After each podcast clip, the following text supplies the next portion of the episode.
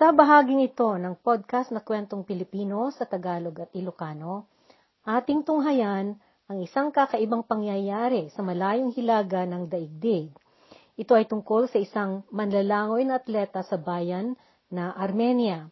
Siya si Shavash Karapetyan, na sa kanyang isang na isagawang kadakilaan ay maari siyang naturingang nabuhay. Marahil na sa gusto man niya at hindi, ang naging hangarin ng buhay niya ay upang siya'y magsagawa ng kabayanihan. Nagsimula ang fenomenong ito sa isang sakuna ng sasakyan. Isang araw, noong 1976, 1976, gaya ng kanyang karaniwang nakaugaliang gawe araw-araw, lumabas si Shavash Karapetyan upang mag-ensayo ng para sa kanyang pagka-atleta. Kasama niya noon ang kanyang kapatid, at dalawa silang humayo upang tumakbo ng malayo. Itong pagtakbo nila ay para mapatibay ang kanilang mga katawan at upang isabak ang kanilang katawang mangkaya ng sumisidhing hamon sa kakayanan nilang pisiko. Kung kaya, itong araw-araw nilang pagtakbo ay bahagi ng kanilang ehersisyo na pampatibay sa kanilang kakayanang lumaban ng kapaguran. Ito'y preparasyon noon sa pagpunta ni Shavash sa kompetisyon ng langoyan sa Olympic. Katatapos lamang nila noong matakbo ang panlabindalawang milyang distansya noong may nasulyapan silang behikulang pampasahero at puno ng tao na nahuhulog at bumagsak sa tagilirang dike ng malaking lawa na deposito ng tubig. Unti-unting lumubog ang behikulo na trolley bus sa distansyang 80 talampakan mula sa tambak at pailalim sa lalim ng tubig na 33 talampakan. Mangyaring ang sukat ng pinagkalubugan ay maihambing sa isang gusaling na tatlong baitang ang taas. Walang naikibo o sandaling pag-alinlangan na biglang lumukso sa tubig si Shavash at mabilis na lumangoy papunta sa lumulubog na bihikulo. Kaagad niyang narating ito at bagaman malabo ang paningin, dahil sa nagulong tubig na kaya na niyang natadyakan ang bintanang salamin sa likod ng behikulo.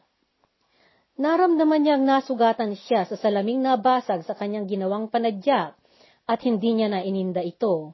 Masinsinan niyang pinagsikapang iligtas ang abot ng makakaya niya ang mga nakulong sa behikulo. Inisa-isa niyang hinila ang bawat mahagip niya at inilabas ang mga ito sa behikulo. Nasa tubig siya sa loob ng ilang oras dahil noong dumating ang tulong mula sa lokal na otoridad, siya at kasama ng kanyang kapatid, sila pa rin ang inasahan ng mga ito na magsagawa ng pagtulong sa ilalim ng tubig. Ang nagsamang epekto ng lamig ng tubig at ang kanyang mga sugat ang siyang nagpa-ospital sa kanya. Nagkasakit siya ng malubha na pulmonya at naratay siya sa ospital ng 45 araw mula ng aksidenteng iyon. Dahil sa matagal na inilagi niya sa tubig, nagkaroon siya ng sepsis na resulta ng impeksyon. Ang sepsis ay kondisyong nakamamatay dahil kondisyon ito na ang dugo ay napasok na ng masasamang mikrobyo. Ang pagkakasira noon ng kanyang baga ay siyang namagtapos sa kanyang pag-asang mapasama na atleta sa Olympic. Ilang taon ang dumaan at ang kanyang kabayanihang ginawa na nagligtas ng mga naaksidenteng pasahero ay tila nakalimutan na. Subalit, noong 1985, may nadaanan si Shabash na malaking gusali na nasusunog. Ito'y kaagad na tumakbong sumaklolo sa mga taong nakulong sa apoy at usok. Hindi siya huminto na sumabak sa panganib upang mailigtas niya ang mga nasusunog na mga tao hanggang sa siya ay natumba na sa pagkahapo. Nadala ito sa ospital dahil sa pagkasunog ng katawan na nilasap niya.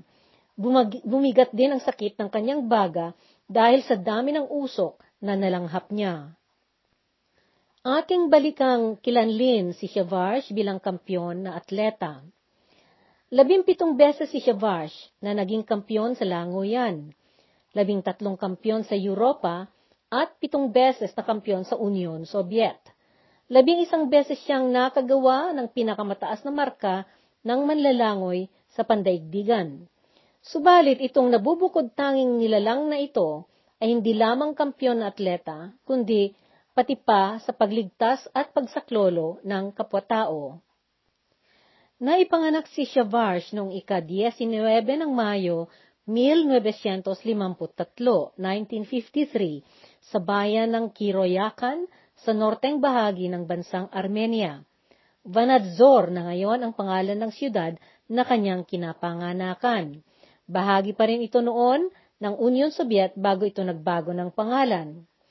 Napaligiran noon itong bayan na Kiroyakan ng mga nagtataasang mga bundok ng Bazum at Pambak. Ang bandang timog at kanluran na bahagi nito ay masukal na kagubatan, subalit ang bandang norte at bahaging silangan nito ay sagana sa halaman at dagsa ng kagubatan. Lumipat ang kamag-anakang Karapetyan mula sa kanilang siyudad at pumunta sila sa Yerevan noong 1964, 1964. Ang siyudad na Yerevan ay siyang kapital at pangunahing siyudad ng Armenia. Si Shavarsh ang pinakamatanda sa kanilang tatlong magkakapatid na lalaki. Sa Armenia, sadyang mahilig ang mga tao sa sport bilang panghamon sa pisikal na kakayahan ng kanilang katawan. At gaya ng karaniwang pag-uugali ng isang mahilig sa kanilang tradisyon, masidhi ang pagnais ng kanilang ama na silang magkakapatid, si Shavarsh at ang kanyang dalawang nakababatang kapatid na sina Kamo at Anatoly ay magiging mahuhusay at ulirang atleta. At dahil sa matinding pagkahilig ng mga mamamayan sa Union Soviet sa esport, matindi rin ang kanilang pagtutunggalian. Matindi ang kanilang mga kompetensya sa pagalingan. Karaniwan sa kanilang pinagkakahiligan at pinagsasanayan ang pakikipagbunuan, wrestling, boxing, at pagbuhat ng mabibigat o weightlifting. Nasanay sila mula pagkabata. Nagsimula noon si Shavarsh sa sport na himnastiko o gymnastics. Bagaman kinilala ng mga tagasanay at tagaturo ng mga coach ang kanyang kahusayan, napagtanto nila na noong siya ay nagsimula sa sport na ito, ito'y may pagkahuli na. Sa halip na himnastiko, iminungkahi nila na subukan niya ang maging manlalangoy. Ang dahilan nito ay sa Armenia, inuumpisahan nilang sanayin ang mga bata sa sport na himnastiko ng napakaaga. Ito ay upang masimulan ng maaga na magabayan ang pagtubo ng mga buto at nang mapasunod sa angkop na galaw ang mga buto ng bata hanggat ito ay nasa murang edad pa lamang. Subalit dahil may kaunting pagkahuli ng edad ni Shavarsh noong siya ay nagsimulang mag-ensayo na, mas malaki ang tsansa na may mga lalagpas sa kanya sa kanyang kakayahan. Ang sport na himnastika ay pagsasagawa ng sistematikong ehersisyo upang ang mga buto ay maaring nababaluktot at naigagalaw na susunod sa mga posisyong hindi karaniwang kinakasanayan o ginagawa. Sa sport na ito, maari ding magamitan ng aparatos o kagamitan para sa ehersisyo gaya ng bola, manipis na pagulong o hoop, tikin o pole, bangko o bench, taling pagbibitinan at marami pang iba. Kasali din sa sport na ito ang pagsirko, paglukso ng mataas, kasabay ng pagsirko at pag-ikot na parang bola habang ang atleta ay nasa itaas. Ang sport na ito ay kinakahiligan ng mga tao sa mga bayan sa bandang kanlurang bahagi ng daigdig gaya ng Rusya, Romanya, Estados Unidos, Hungaria, Alemanya, Canada at iba pa. Sa kasalukuyan, Marami na rin naman ang ibang mga nasyon na nagkakahilig na magturo ng sport na ito sa kanilang mga mamamayan. Mabalik tayo kay Shabash. Noong nakaedad si Shabash ng labing lima, napasubo itong napalaban sa isang grupo ng mga sutil na kabataan. Pagkatapos siyang bugbugin ng mga ito, kumuha sila ng isang malaking bato at itinali ito sa kanyang leeg at pagkatapos ay itinapon siya sa lawa upang lunurin siya. Sinikap ni Shavars na iginalaw ang katawan niya sa ilalim ng tubig hanggang sa nakalas ang pagkakatali ng kanyang mga kamay. Pagkatapos, dali-dali niyang inalis ang bato na nakatali sa kanyang lieg at sa kabila ng kanyang pagkahapo at pagkawalang hinga, nakayanan niyang lumangoy sa na pumaitaas. Sa isang panayam sa kanya ilang taon mula noong nangyari ito, sinabi niya, Naku, kung mas mabigat pa iyong bato na iyon, hindi ko na sana nakayanan ang nakalabas pa sa tubig. Sa katotohanan, hindi nasyon ng mga dakilang manlalangoy ang bayan ng Armenia. Marahil ay dahil sa ito ay nasa sulok ito sa pagitan ng mga nasyon na Turko o Turkey, Iran, Azerbaijan at bayan ng Georgia na nasa dulong pagitan ng silangang bahagi ng Europa at kanlurang bahagi ng Asya. Sa mga panahong iyon, mangilan-ilan lamang ang mga nalikha noong languyan na pampubliko o swimming pool, at konti lamang din ang mga lawa, ilog at sapa na maaring paglanguyan ng mga mamamayan. Kung kaya, marahil ay mga 30% lamang sa mga taong taga-Armenia ang maalam na lumangoy. Subalit sa taong 1970 o 1970, mayroon ng mga atleta sa kanila ang naging mahuhusay na manlalangoy at nananalo ng mga medalya sa mga kaganapang internasyonal at sa mga sinalian nilang mga kompetisyon. Nakisali si Shavarsh sa mga manlalangoy na nagsanay sa karaniwang estilo ng paglangoy na gamit sa kompetisyon na siya noon ang karaniwang kinahihiligan sa panahong iyon. Bagaman mahusay na siya noong lumangoy sa mga estilong kinahihiligan sa tiyempong iyon, noong siya ay labimpitong gulang, hindi siya nagtagumpay na napiling sumali sa grupong mapapadala sa kompetisyon sa Olympic. Sa pagkakataong iyon naman niya nakilala ang isang gwardya noon na tagabantay sa pinagsasanayan niyang languyan. Siya si Liparit Almasakyan.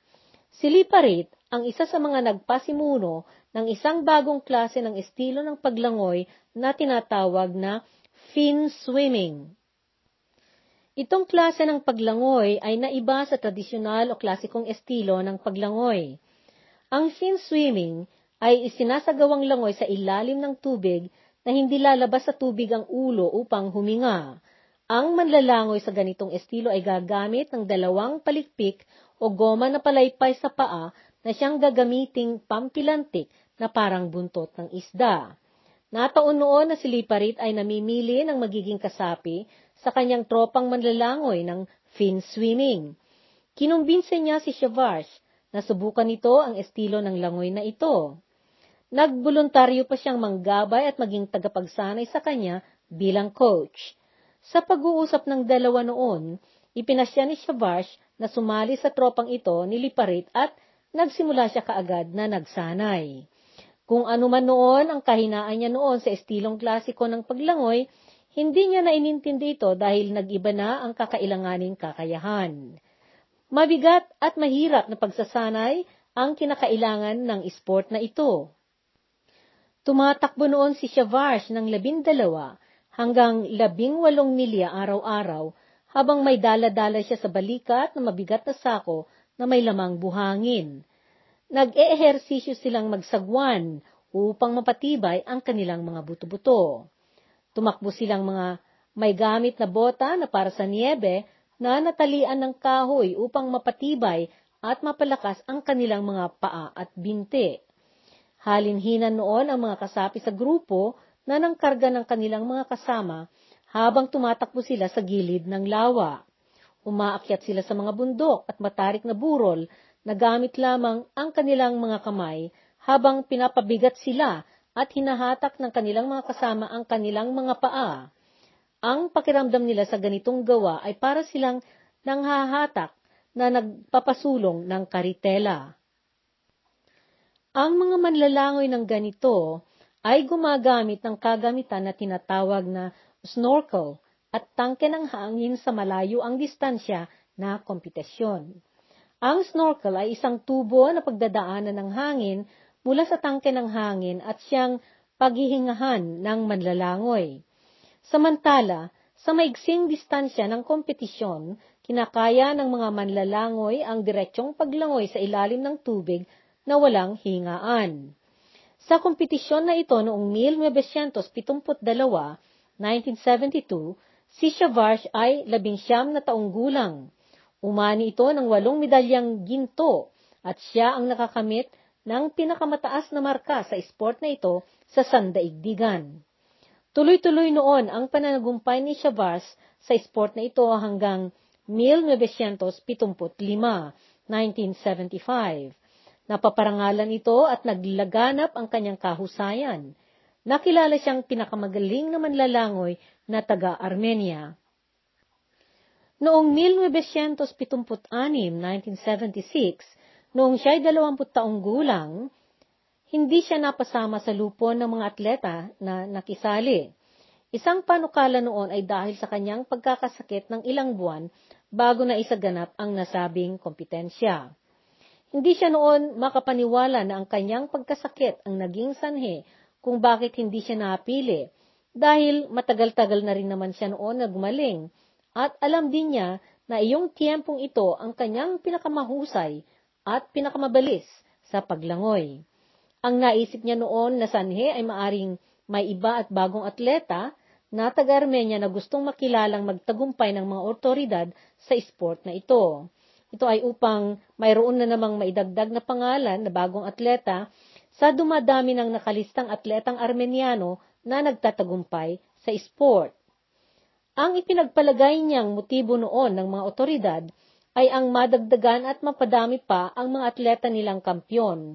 Kung kaya, bagaman nakakasiguro na silang mananalo si Shabash, nakasali na noon ang kanyang pangalan sa listahan. Kung kaya, kapag mayroon noon silang ba nasa pantahan na panibagong pangalang maidagdag, sinang-ayunan noon ng mga otoridad na maisali ito kahit maiwan na si Shabash.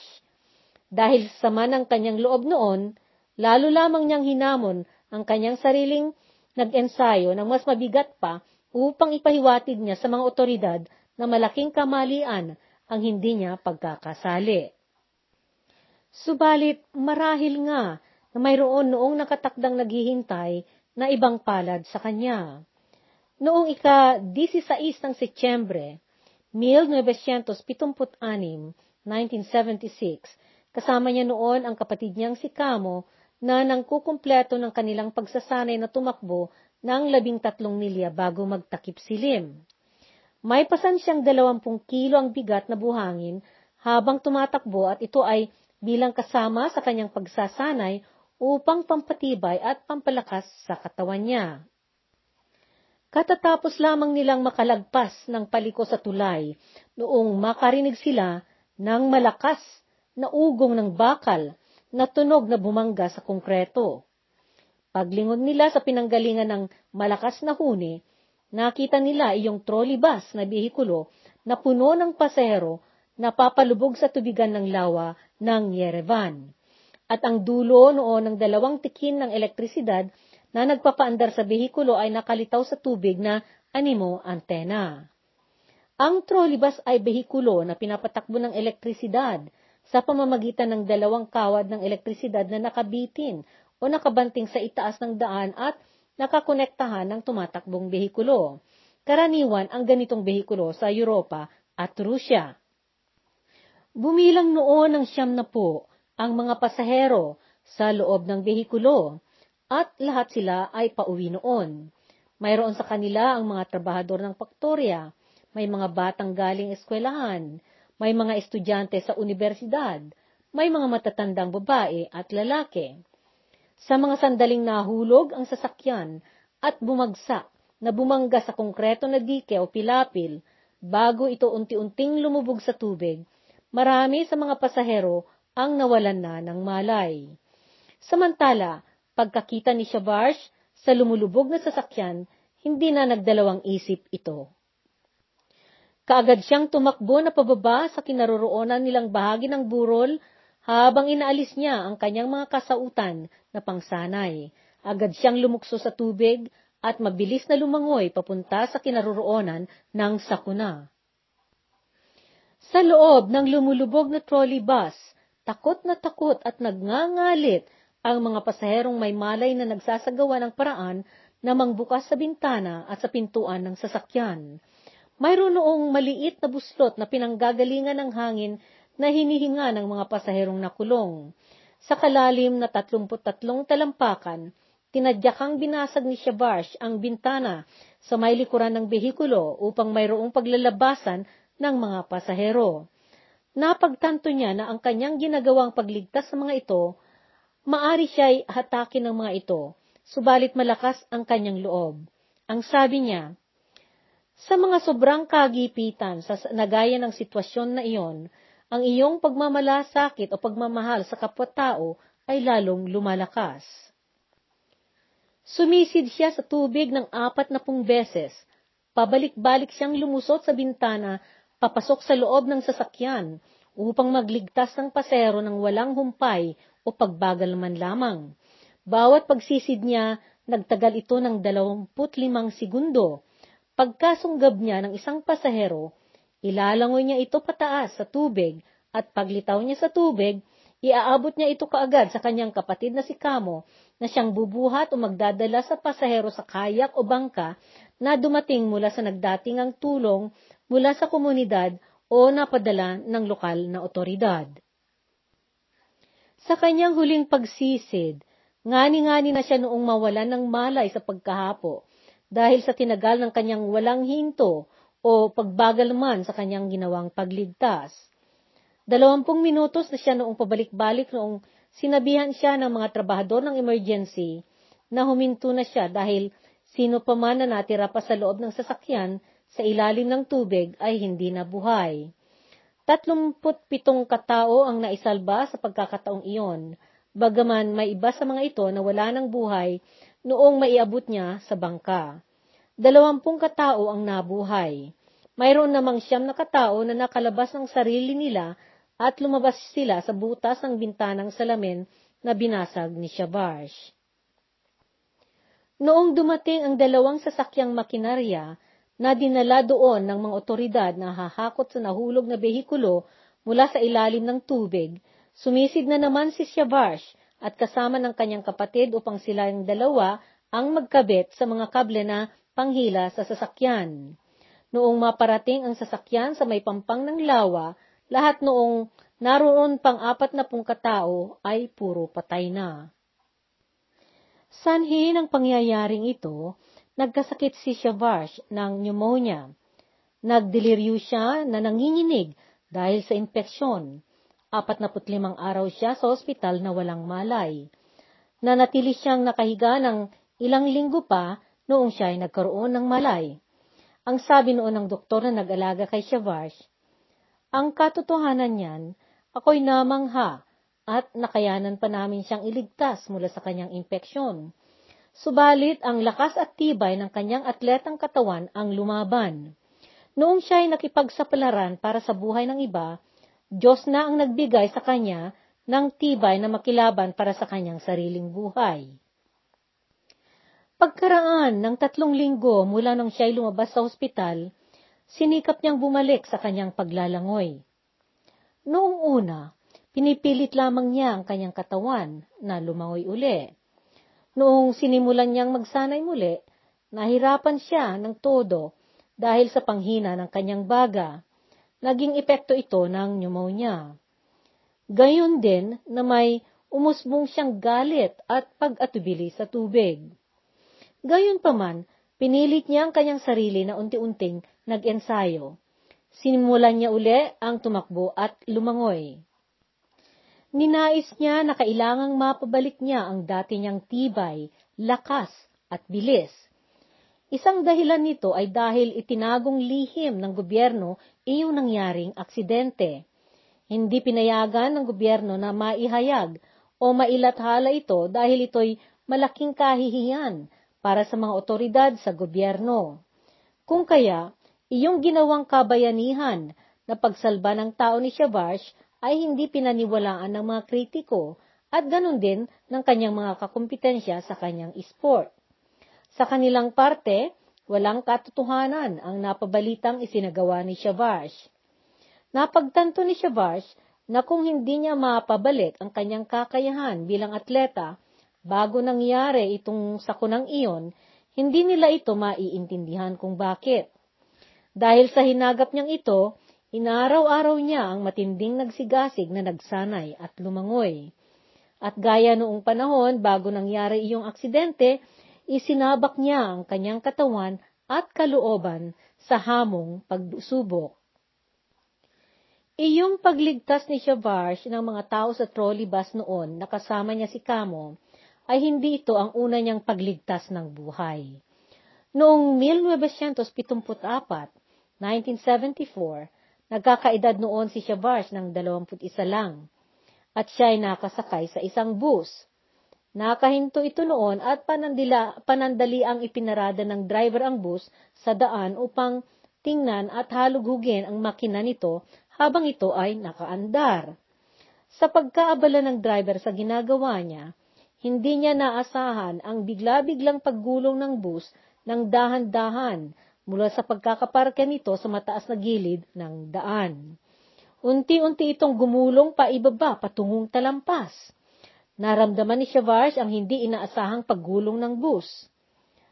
Agad siyang umakto at binasag niya ang salamin na harang ng kompartamento ng driver. Sinunggaban niya ang manibela at imina ni obra niyang iginabay ang patunguhan ng bus palayo sa gilid ng talampas. Noong 1977, 1977, isang taon pagkatapos ng aksidente ng trolleybus na kung saan si Shavarsh ay nagligtas ng mga tao, dumating ang kampyonato ng sport sa Union Soviet. Union of Soviet Socialist Republics o USSR. Mangyari lamang na alalain na ang USSR ay siya pa ring pangalan noon ng lupon ng mga nasyon na pinamunuan ng Rusya bago ito nadisulbar noong 1991, 1991, kung kailan ang mga nasyong bumubuo noon nito ay nagkanya-kanyaan na. Kabilang noon sa unyon na ito ang Armenia. Mabalik tayo sa taong 1977, 1977. Sa panahong tagsibol noon, ginanap ang kampyonato ng esports sa siyudad ng Baku, na siyang pangunahing siyudad at kapital ng nasyon na Soviet Azerbaijan. Ganoon na lamang noon ang kaba at pananabik ng interong pamilya na Karapetyan at dumating ang pagkakataong ito at ito'y pinaghandaan ng Shabars na kanyang pagbabalik sa ganitong paligsahan. May kaba noon si Kamo na kapatid niya. Alam nito kung gaano kahirap ang isinagawang pagsanay at pagpanumbalik ni Shavars sa kanyang tibay at lakas ng katawan pagkatapos ng kanyang matagal na pagkakaospital gawa nung nangyari na pagligtas niya sa mga naaksidente sa trolley bus. Sa kompetisyon na kanyang inaasam-asam, meron na noong isa sa mga matitinit na karibal ni Shavars ang nakalikha ng bagong marka ng tagumpay sa langoyan. Napapunta si Shavars sa pangatlong lupon ng mga katunggali Matindi ang kompetisyon at ang unang naitalang pinakamataas na marka ay nalagpasan na ng isang atleta sa pangalawang lupon na lumangoy bago ang lupon ni Shavarsh. Noong dumating ang turnong lumangoy ang lupon na kinabibilangan ni Shavarsh, ibinuhos niya ang lahat ng kanyang makakaya. Hindi pa ako nakipagtunggali ng ganoong katindi ng pakiramdam at kabangis ko, sinabi ni Shavarsh pagkatapos nito. Habang nasa tubig siya noon, naramdaman niya ang init na animo para siyang nasusunog sa tindi ng kanyang pagbuhos ng kanyang lakas at bilis na sumikad sa ilalim ng tubig. Sa mga sandaling iyon na siya'y lumalangoy, naglakad ng pasunod sa kanya si Kamo sa gilid ng langoyan at matindi niyang minatyagad, minatyagan ang kanyang kapatid at inobserbahan ito. Inantabayanan niya ang maaring mangyaring panghina ng katawan nito at kung sakali man ay antimano niya itong mailigtas. Subalit lubos ang kakayahan ni Shavarsh. Noong nakarating siya sa dulo sa puntong pagtatapusan, natanto ni Shavarsh na siya ang nauna. Kitang-kita ng mga tao ang mahabang agwat na inilayo niya sa mga sumusunod sa kanya. Ang markang naitala niya ay siyang pinakamabilis na marka sa buong kompetisyon. Panglabing isang marka ito na pinakamataas na markang naitala sa sport na ito sa sandaigdigan.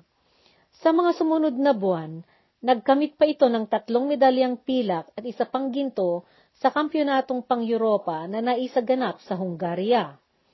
Itong mga nakamtan niyang mga tagumpay ay nakayanan niya isang taon lamang pagkatapos ng nangyaring aksidente at matagal niyang pagkasakit.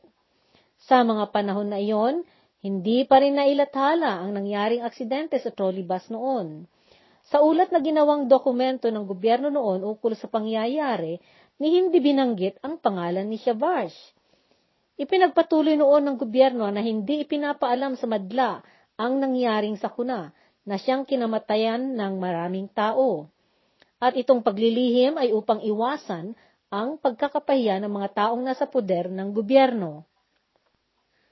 Gayunman, nanatiling tahimik si Shavash tungkol sa insidenteng iyon. At bakit ko namang ipagkukukwento? At kanino ko ipagkukwento? Kung upang magkaroon ako ng pangalan, eh may nagawa ko naman ng mag magkapangalan, ang sabi niya noon kapag may nagpapaalala sa kanya tungkol dito. Kinilala naman noon ng mga lokal na opisyal iyong ginawa ng magkapatid na Shavash at Kamo na pagtulong sa sakunang nangyari binigyan silang magkapatid ng pabuya na nagkakahalaga noon ng 38 rubles. Subalit, ipinasauli ito ng kanilang ama. Ang sabi ng ama nila, hindi ginawa ng mga anak ko iyan dahil sa pabuyang pera. Noong 1982, 1982, anim na taon pagkatapos ng aksidenteng iyon, nalaman ng publiko sa Union Soviet ang nangyaring iyon at ng kabayanihang ginawa ni Shavash. isinulat ito ng isang manunulat na si Sergei Leskov ng pahayagang Komsomolskaya Pravda. Nalaman ni Sergei ito mula sa isang tagasanay at tagaturo ng sport kay Shavash noong si Sergei nagsusulat ng tungkol sa kompetisyon ng langoyan sa Moscow. Noong ibinalita niya ito sa kanyang editor, kaagad na pinapunta siya ng editor sa Yerevan upang manaliksik at manghalughog tungkol sa pangyayaring iyon. Nailathala ang kanyang sinulat tungkol dito noong ika-12 ng Oktubre 1982, 1982, at naipalabas ito sa pamagat na Tunggalian ng Kampyon sa Ilalim ng Tubig. Sa sumunod na taon, inilathala ng Literaturnaya Gazeta na siyang pinakamalaking pahayagan sa Union Soviet, ang salaysay na sinulat ni Gennady Bochrov tungkol sa dakilang ginawa ni Shavash. Isang buwan pagkatapos na maipalbas ito sa lathalain, pinarangalan ng gobyernong Soviet si Shavash. Ibinigay sa kanya ang Order of the Badge of Honor o bilin na insignia ng parangal. Iyong pagsubok ng kapalaran sa kanyang pagkamatulungin at pagmamalasakit sa kapwa-tao ay naulit na naman. Noong ika-19 ng Pebrero, 1985, 1985, nadaanan ni Shabarsh ang nasusunog na gusali ng Soviet Armenian Sports Hall at nakita niyang may mga tao na nakulong sa loob. Wala siyang atubiling tumakbong sumabak sa apoy at pinaghihila niyang palabas ang mga naroroon. Dahil dito, nasunog ang maraming bahagi ng kanyang katawan. Nakasinghot siya ng makapal na usok at ito ang nagpawalang malay sa kanya. Itinakbo siya ng isang driver ng taxi at dinala sa ospital. Doon siya nagpagaling ng pagkasunog ng kanyang katawan at ang mabigat na pagkakasakit ng kanyang baga dahil sa usok. Sa mga sumunod na tiyempo, Pinarangalan siya ng UNESCO o United Nations Educational, Scientific and Cultural Organization ng World Fair Play Prize. Ito ay pangilala sa kabayanihang kanyang ginawa. Ang UNESCO ay bahagi ng international na unyon ng mga nasyon. Itong premyong tropeo na World Fair Play Trophy o pandaigdigang tropeo ng pagkapantay-pantay sa palaro ay ginagawad bilang parangal sa mga taong napatunayan na mahusay na sugo o ambasador ng pagkakapatas sa sport. Noong 1986, 1986, iyong komite ng Minor Planet ng Union Soviet ay nagpasya na ng aprobar na maipangalan ang isang tuklas na asteroid kay Shavash. Ang isang asteroid ay isang bagay na animo higanteng bato sa kalawakan at para ring planeta ito na umiikot sa araw. Ang asteroid na nasabing tuklas ay pinangalan ng 3027 Shavash at ito ay isang malaking bato sa pagitan ng orbito ng planetang Mars at planetang Jupiter. Natuklasan ito ni Nikolai Chernik, isang magaling na astronomo sa obserbatoryo ng Nokhny at ito ang Crimean Astrophysical Observatory sa Ukraine. Natuklasan itong asteroid na ito noong ikawalo ng Agosto, 1978, 1978. Itong ginawa na pagbibigay ng pangalan ni Chavars sa isang bagay sa kalawakan ay hindi lamang paggalang sa kanyang kabayanihan, kundi pagpapawalang hanggan sa kanyang pangalan at alaala ng kanyang buhay. Nagbigay si Shavash ng dakilang kontribusyon sa kadalisayan ng kanyang kalooban at naisagawa niya ito sa pamamagitan ng kanyang nabubukod tanging abilidad na lumangoy. Sa mga nakaraang taon, sinabi ng mga dalubhasa na nakaalam sa pangyayaring ito sa trolleybus na wala noong ibang tao kundi si Shavash lamang ang nakakayang makagawa ng kanyang ginawa. Sinabi ng mga tao na naroroon noon sa dike na nakasaksi sa mga pangyayari na ang mga paa at likuran ni Shavash noon ay puno ng bubog ng salamin. Ang mga bubog na iyon ay nanggaling sa salamin na kinailangan niyang basagin at siyang pinagpadaanan niya sa mga taong kanyang iniligtas. Ang kanyang kagitingan na sinamahan ng pagkamababang loob ay bagay na uliran. Sa tanang buhay niya, hindi pinag-interesan ni Shavash ang nagmataas o nagmayabang. Hindi siya naghanap o nanunton ng parangal o kagawaran sa kanyang mga ginawang pagmamalasakit at pagtulong sa kapwa. Subalit, ang isang magandang gawain ay may sarili itong naisadyang pagkakabunyag sa mga taong nakakapaghintay. Ayon kay Shavash, nasa kataasan ang gabay ng ating kapalaran bilang nilalang. Dahil sa mga sandaling iyon, naroroon sana ako sa kampyonatong pansandaigdigan sa Hanover. Subalit dahil sa kung hindi mawaring kadahilanan, hindi na iabot sa akin ng maaga ang aking visa kung kaya hindi ako nakasama. At dahil sa sama ng aking kalooban noon, lumabas ako upang tumakbong magsanay noong nangyari ang aksidente. At sa ibang panayam, winika niya. Alam ko na hindi yata tama noon na ang pinakamabilis na taong lumangoy ay naroon kung hindi niya sikaping tumulong na magligtas. Hinatulan na sana ako ng kapalaran at ng interong sangkatauhan. Hinatulan na sana ako ng Diyos. Magmula noong binitawan ni Shavars ang pagkaatleta, Nabuhay ito ng pangkaraniwan. Lumipat silang mag-anak na pumunta sa Moscow at una siyang nagbukas doon ng negosyong sapatusan at siya'y naging sapatero. Lumaki ang negosyo niya at nagkaroon siya ng restaurant at tindahan. Noong 2004, 2004, hiniling ng kanyang mga kababayang taga-Armenia na siya ang tatakbo na hahawak sa panseremonyang tanglaw ng Olympic para sa bansa nila noong isinaganap ang Winter Games o palarong taglamig ng Olympic. Naisaganap ito sa siyudad ng Sochi sa timog na bahagi ng Rusya. Pinagbigyan ni Shabash ang hiniling nila at siya ang kumatawan sa parehong Rusya at Armenia sa kaganapang iyon. Noong 2020, 2020, nagtuturo noon si Shabash at siya ang tagasanay at gabay ng kanyang atletang anak na lalaki na si Tigran. Si Shavash din ang pinuno ng Shavash Karapetyan Foundation na tagaayos ng mga tunggalian at kompetisyon para sa languyan ng mga kabataan. Dito nagtatapos ang bahagi ng podcast tungkol sa bayaning manlalangoy na taga-Armenia na si Shavash Karapetyan.